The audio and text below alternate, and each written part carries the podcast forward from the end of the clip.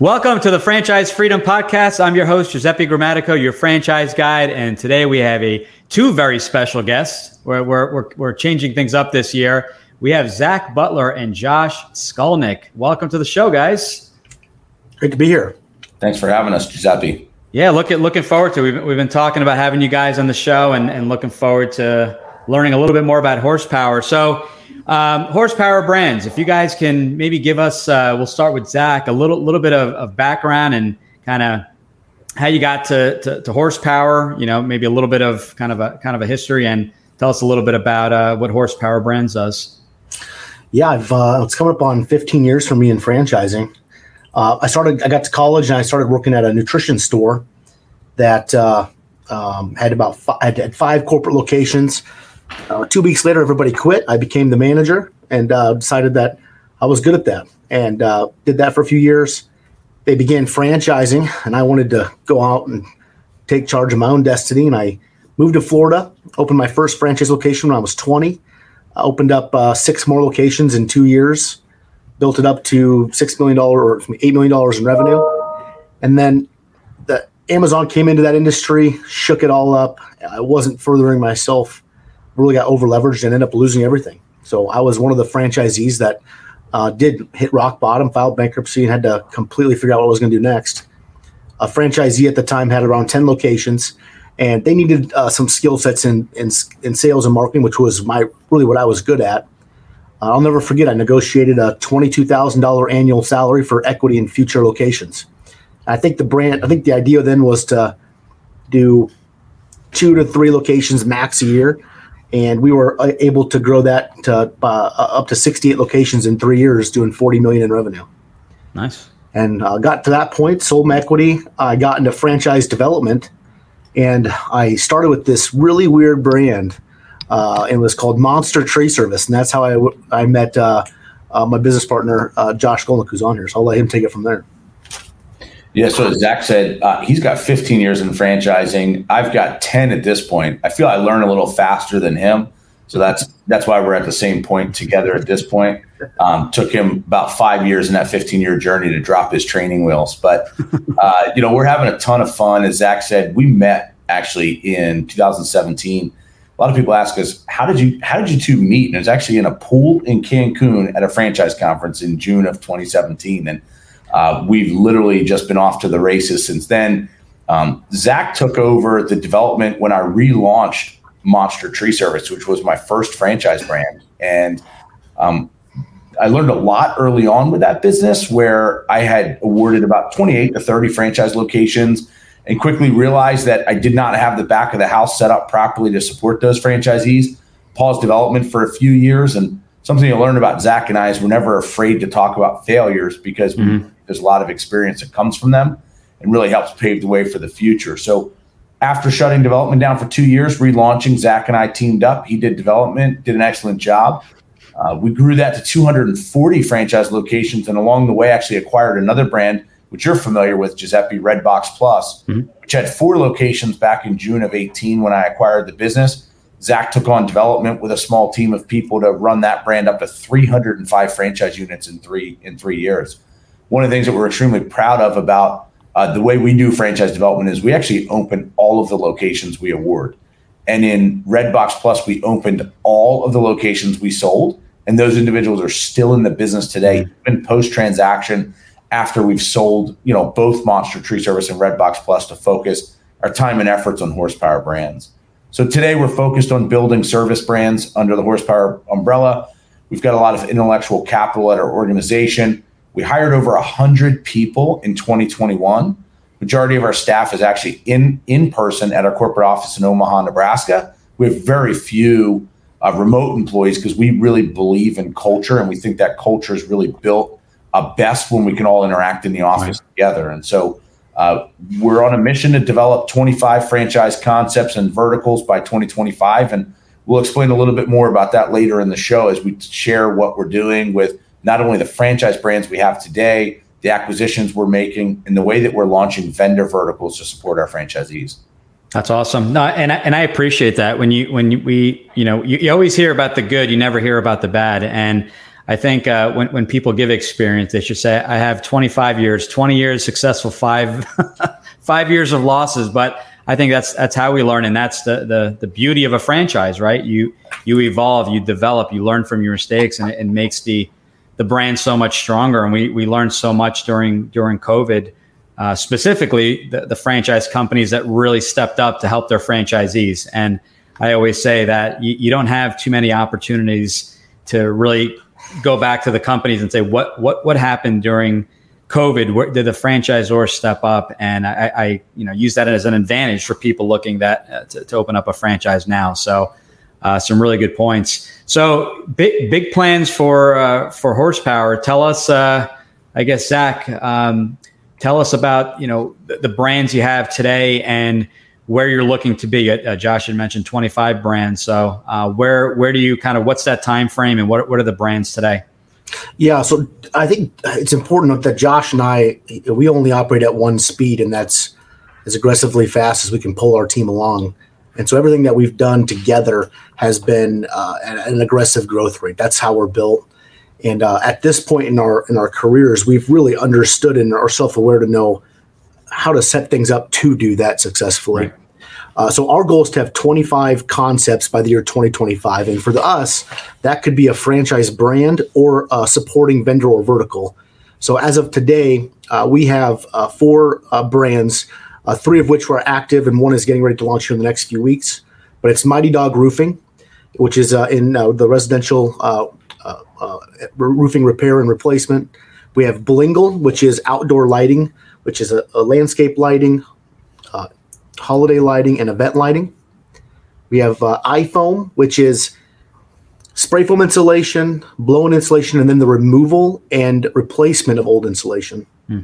Uh, that are then our newest one, which I think Josh and I are really excited about, is an executive-only model uh, in the landscaping space called Heroes, and that's going to offer fertilization, uh, aeration of the lawn, irrigation repair, and dog or excuse me, pet waste removal. So we'll have three home services that all kind of link together that can be run with residual revenue.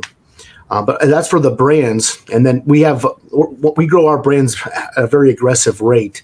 A lot of times, it's it's difficult for our vendors to keep up with us as far as have them having enough staff and capital to to scale.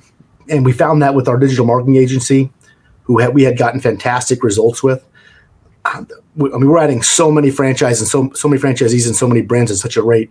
We would have to work with three or four or five marketing agencies. Mm-hmm. So we made the decision to acquire controlling interest, move the leadership team to Omaha, and invest in heavily in growing the infrastructure of that concept. Uh, we have lights for Christmas, which for our uh, Blingle location, our Blingle franchise, we import uh, all of the lights for the franchisees. So when we launched that brand, we invested about $10 million in importing lights from Asia.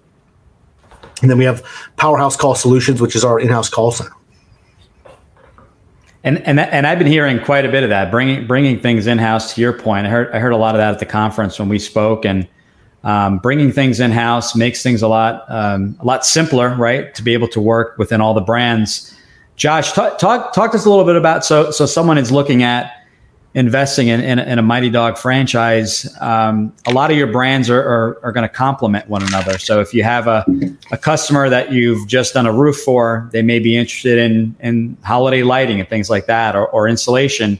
Um, the typical person that's that's looking at one of your franchises, do they do they typically look wide, you know, with one brand and looking at a, a larger territory, or are they looking to kind of stay close to where they live and, and, and stack and just kind of add brands to their existing business?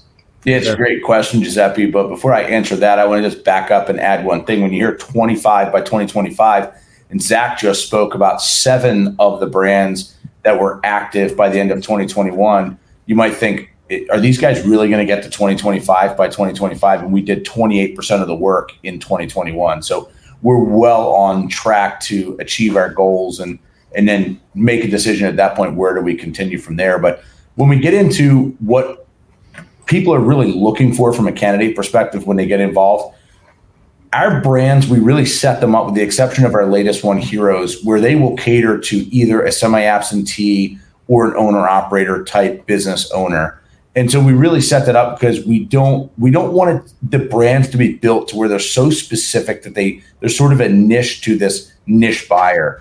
We really, you know, can make our brands work with just about anybody. But what we find we largely attract with our empire mentality of really moving fast and building big things is that we get empire builder clients, high net worth individuals that are looking to diversify their portfolio mm-hmm. by investing in a brand that they know is going to bring them to launch very quickly. Some of our franchisees have had businesses in the past and recognize very quickly in our development process the value that we bring to the table as an organization to help them truly focus on the things that make them money in the business, and that's sales and production. A few of our businesses are sales and marketing models where the production of what we have to actually do out in the field is either managed through subcontractors and or in-house employees which are then recruited by our internal recruiting department that helps to find the right people for our franchisees to staff their organizations so it comes back to that premise of the franchisee truly focusing on what makes them money sales and marketing um, but as we continue to grow and we look at these models that were really targeted as, from an acquisition standpoint we've got a targeted list that we look at you know, complementary services. Mm-hmm. You think of a franchisee that buys Mighty Dog Roofing, you know, why would they buy an iFoam business to go along with that? Because a lot of times issues on the roof can start substructure where there's things going on in the attic. The attic's properly, you know, improperly insulated or there's poor ventilation, whatever it might be. So we can correct the issues from the source. And when you're in the home addressing these items, there's a very easy cross sell opportunity and then on top of all of that, we've got creative financing options to all of our services that we offer in home. And we also service the commercial sector in all of these industries.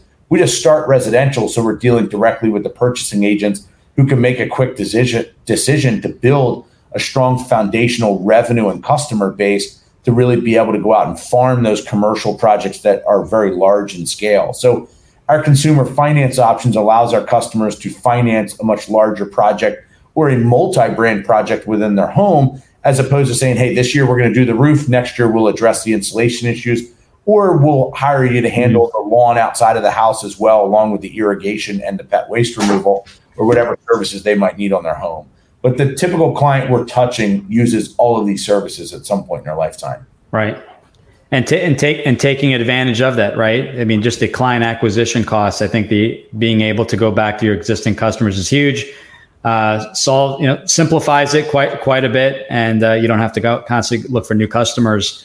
Um, what didn't we talk about? So who who like you know when we go specific wise, uh, they, someone looks at Mighty Dog Roofing.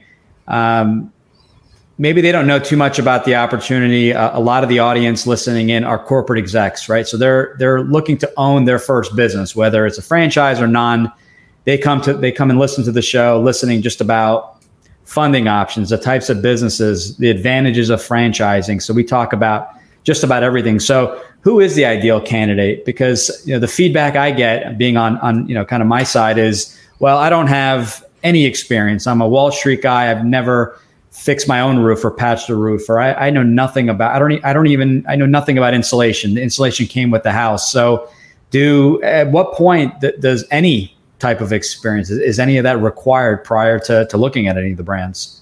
So I'll, uh, I'll let Zach take that one.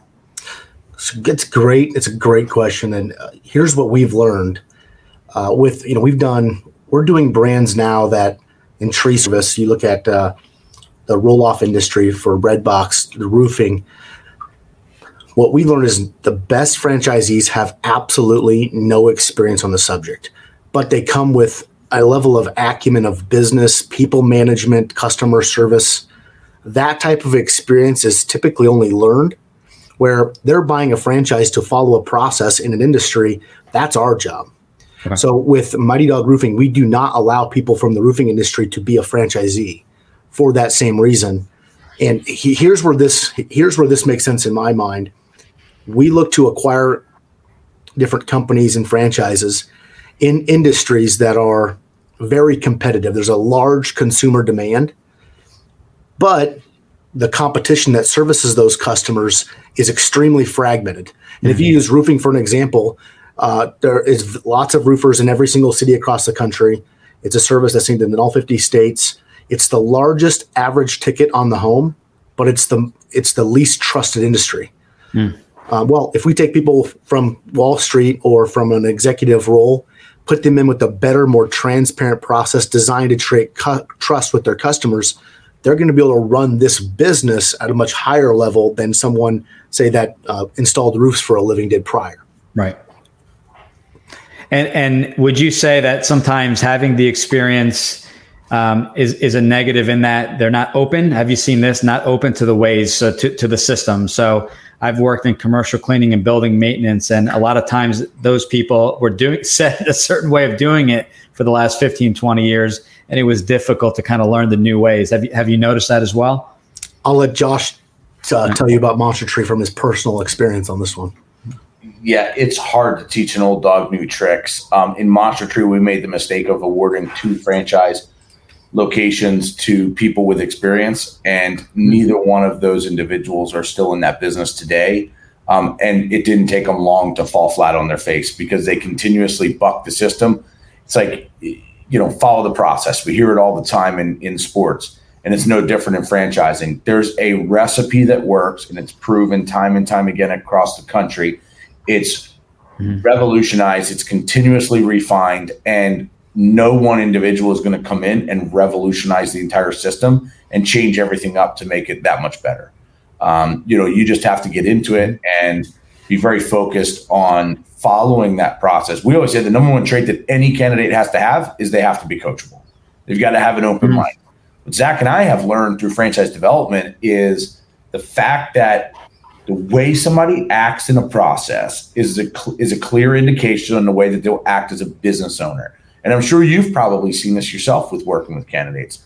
Those that are constantly challenging you mm-hmm. on the expertise that you have. You spend a lot of time with people like ourselves learning the brands. If I was someone looking to get involved with a franchise, I'd be extremely grateful of the knowledge that someone like yourself brings to the table with, you know, just the number of hour, countless hours you're investing to learn about all these brands. Even taking the time to do this show with us today to take a deeper dive into our business beyond the time that we spend together at your different events that you put on around the country. It, it's a lot to learn, but you know, ultimately that that's it, right? It's all it's all about the match, and that's why we we love what we do. It, it's finding that match. But to your point, right? Some people just it's kind of like if they can't follow the basic process that we go through, probably not not the best fit for a franchise because the franchise is going to have the exact same same process. They're going to want to make sure it's as I always say in my consultations, it's a two way street. You want to make sure they feel you're a good fit, you feel they're a good fit. So it, it's it's always that two way street, and which is which is a good thing. You know, the franchisor wants nothing but for you to be successful, uh, as we want each of our candidates to be successful. So we want to find you know, out of maybe two or three companies, we want to find that perfect franchise that'll get them to, to where they want to be. Uh, which which brings up this is something we we we talk about on on some of the other shows, but what is the number one reason franchisees fail, regardless of how strong the system is? What's the, the number one reason? And J- Josh pretty much answered this already.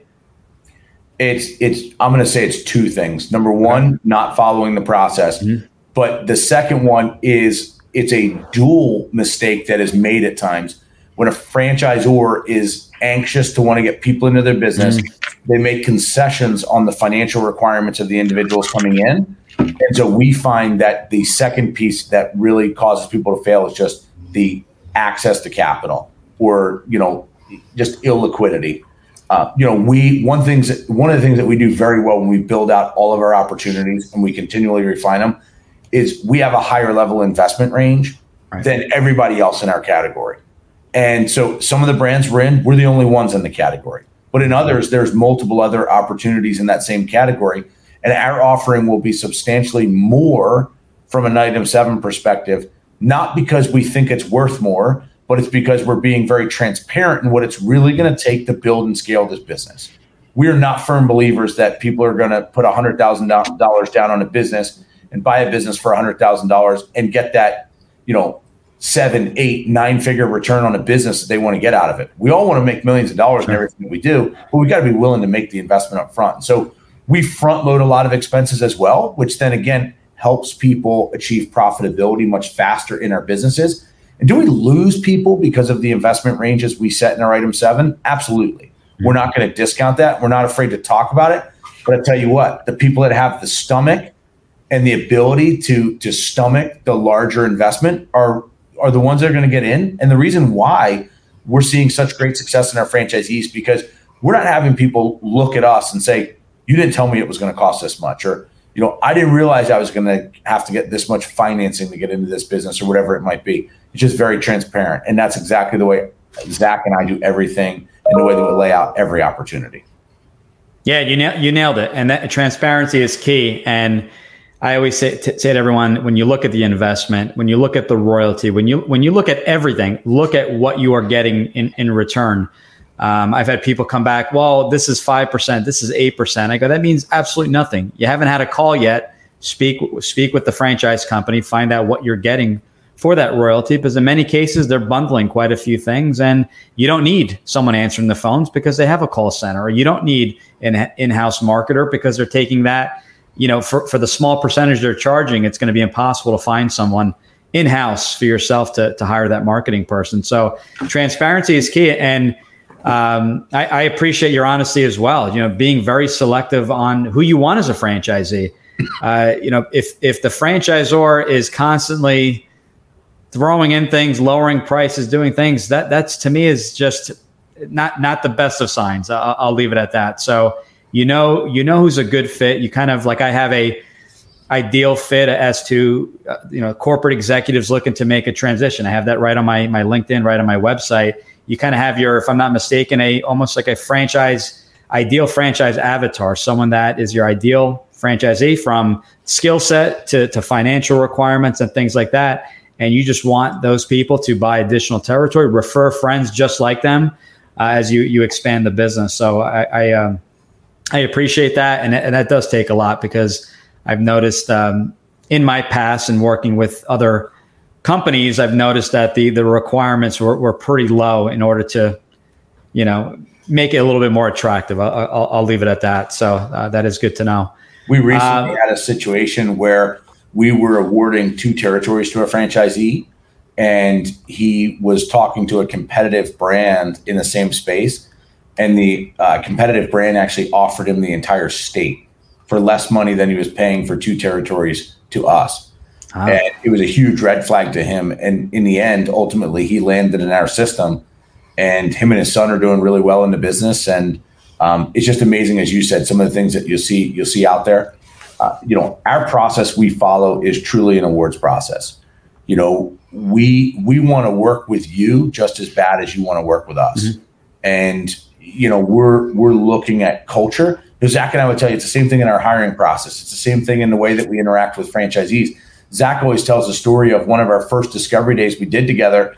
And you know, Zach's Zach's you know the director of development, and he brings these people, and he's he's excited. He's got people there. He's you know we're going to get some deals closed. And one of the guys, probably the highest net worth guy in the room, most qualified guy on paper in the room, Zach says, "What do you think?" I'm like, Zach, there's no way I want to take a call from that dude. Like, just he's not a culture fit. Right. Doesn't matter if he's got the money. Doesn't matter if he's got the experience in business he's not a guy I want to be dealing with, you know. And so for us, it's it's a big part about about culture too, because it's a long term relationship. And at the end of the day, we want to see we want to coach you, we want to see you grow, we want to see you develop, we want to see you be a multi brand owner too. We don't want you to just come in and do one brand.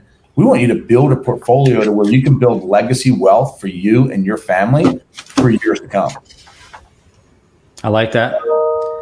What you know, you, you guys have been in franchising, you've been in business a while, a while. So people that are making that that step from corporate exec, whatever they're doing, right? They're they're working uh, for a big corporation, miserable, just not not liking what they do, want the financial freedom and and the flexibility, like we all we all uh, like we all want. What do you what advice you give to to that person in in making that that leap? Because it, it, it is scary. You know, we've we've all been there. I've been there. You know, what what what advice do you give to that that person looking to make the, the leap into business ownership? I use the phrase shoulda, coulda, woulda. Mm-hmm. And uh, everybody at some point in their life falls victim to shoulda, coulda, woulda.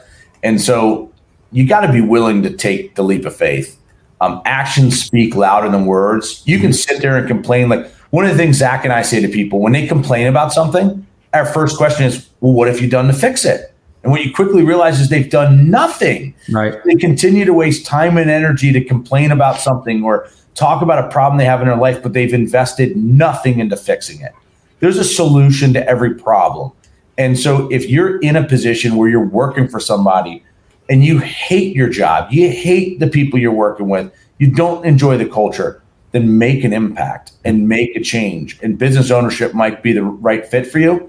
And if you say, well, maybe now's not not the right time, there's never going to be a right time.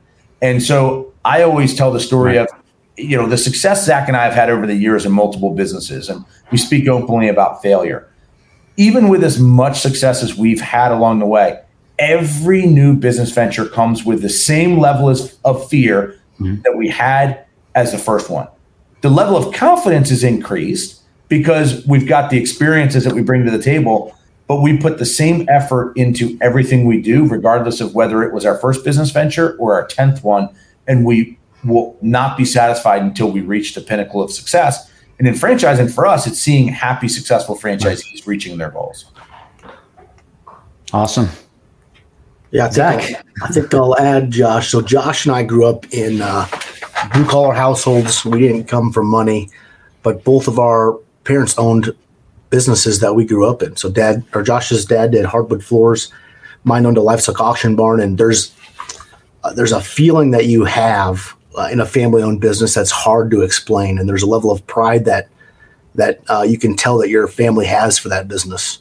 And there's, uh, you know, I think we're both Josh and I are extremely proud of our of our fathers for what they've built and the work ethic that they've the work ethic they've installed for us. So some people look at starting a business as legacy, as your kids might take over this business, and I don't think that's a good way to think about it. But what you can give your family to grow up in a business where they can help participate, learn better skills, mm-hmm. improve themselves is so important.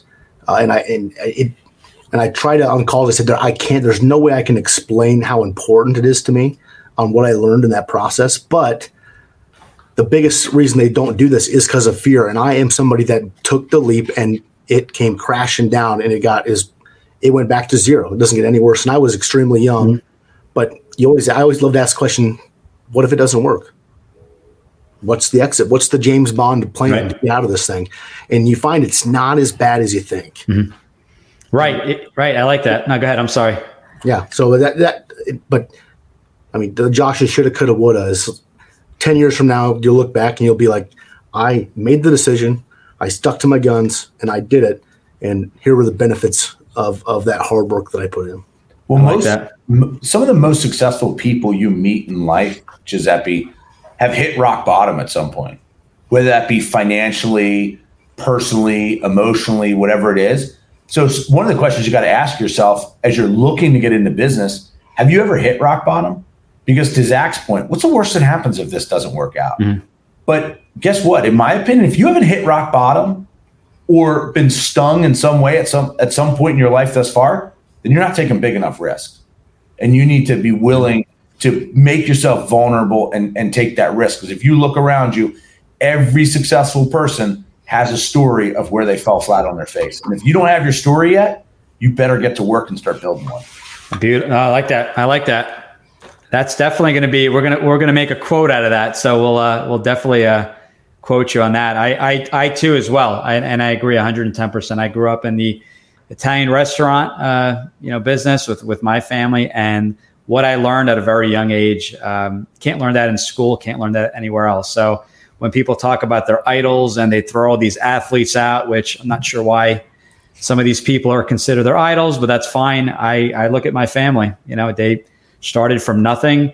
And when we talk about fear, I, I, I, can never compete with them. They're like, well, we came from Italy, didn't even speak English. And it's just like, what are you complaining about? And I'm just yeah. like, uh, you know, it's like, you, well, I learned English when I was six or seven, but still, I, I was able, I, I, I spoke English. You're like, you're a hundred times ahead of where we were. But I think, I think that's crucial. I think, you know, growing up in that is, is a big plus. You can't, you can't learn that. It's, it's, uh, you got to go through the experience, but um, absolutely, that's some that's some really good advice. Probably some of the best advice uh, we've had so far. And we're 80, 83 episodes in, so we're looking at uh, hitting 100 very soon here as we're as we're recording. So, um, I always like to end off interesting fact about you. Um, Zach, I think it was Zach or one, uh, or was it Josh talking about how you met in the pool? I don't know if that's an interesting fact or story, but we're going to keep it clean. So my, my kids listen to the show as well. So if there's a, I'm, I'm joking, if any any parties or anything anything crazy, but if there's an interesting, funny fact, business, other business that you may own, Zach, I'll I'll, I'll let you uh, kick it off. Yeah, we own um we own so Josh and I do businesses outside of horsepower, mm. um, um, but we operate a, a, cattle farm. We we sell beef online, uh, and so my uh, my wife and family are involved in that. And then uh, I'll end it with uh, just a statistic, and I'll let Josh go.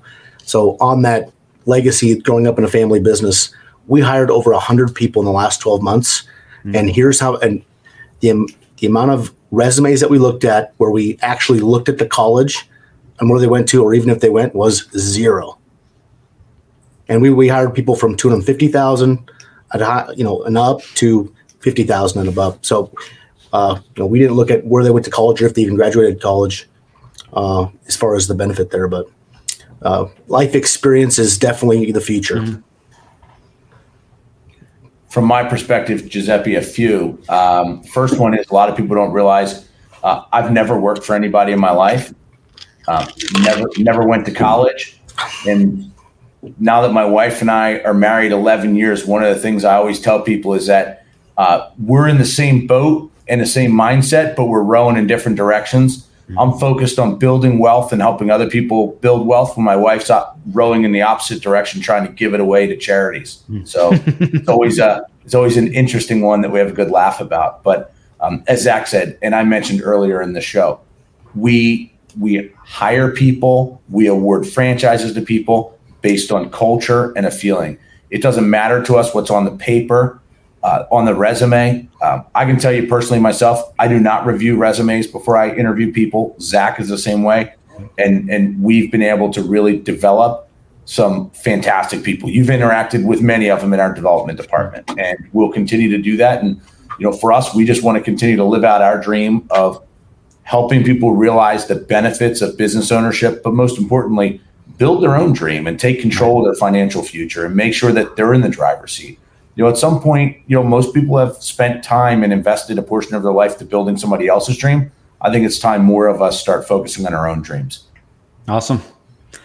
Well said, and we'll we'll leave it off there, guys. I really really appreciate your time. I know you have a million things going on, so uh, thanks again for for being on the show. Looking forward to having you back on. And if anyone has any questions on any of the brands, you can always leave a comment, send us an email. Be more than glad to uh, to set up an introduction. So thanks again, guys, and uh, have a great weekend. Thank you.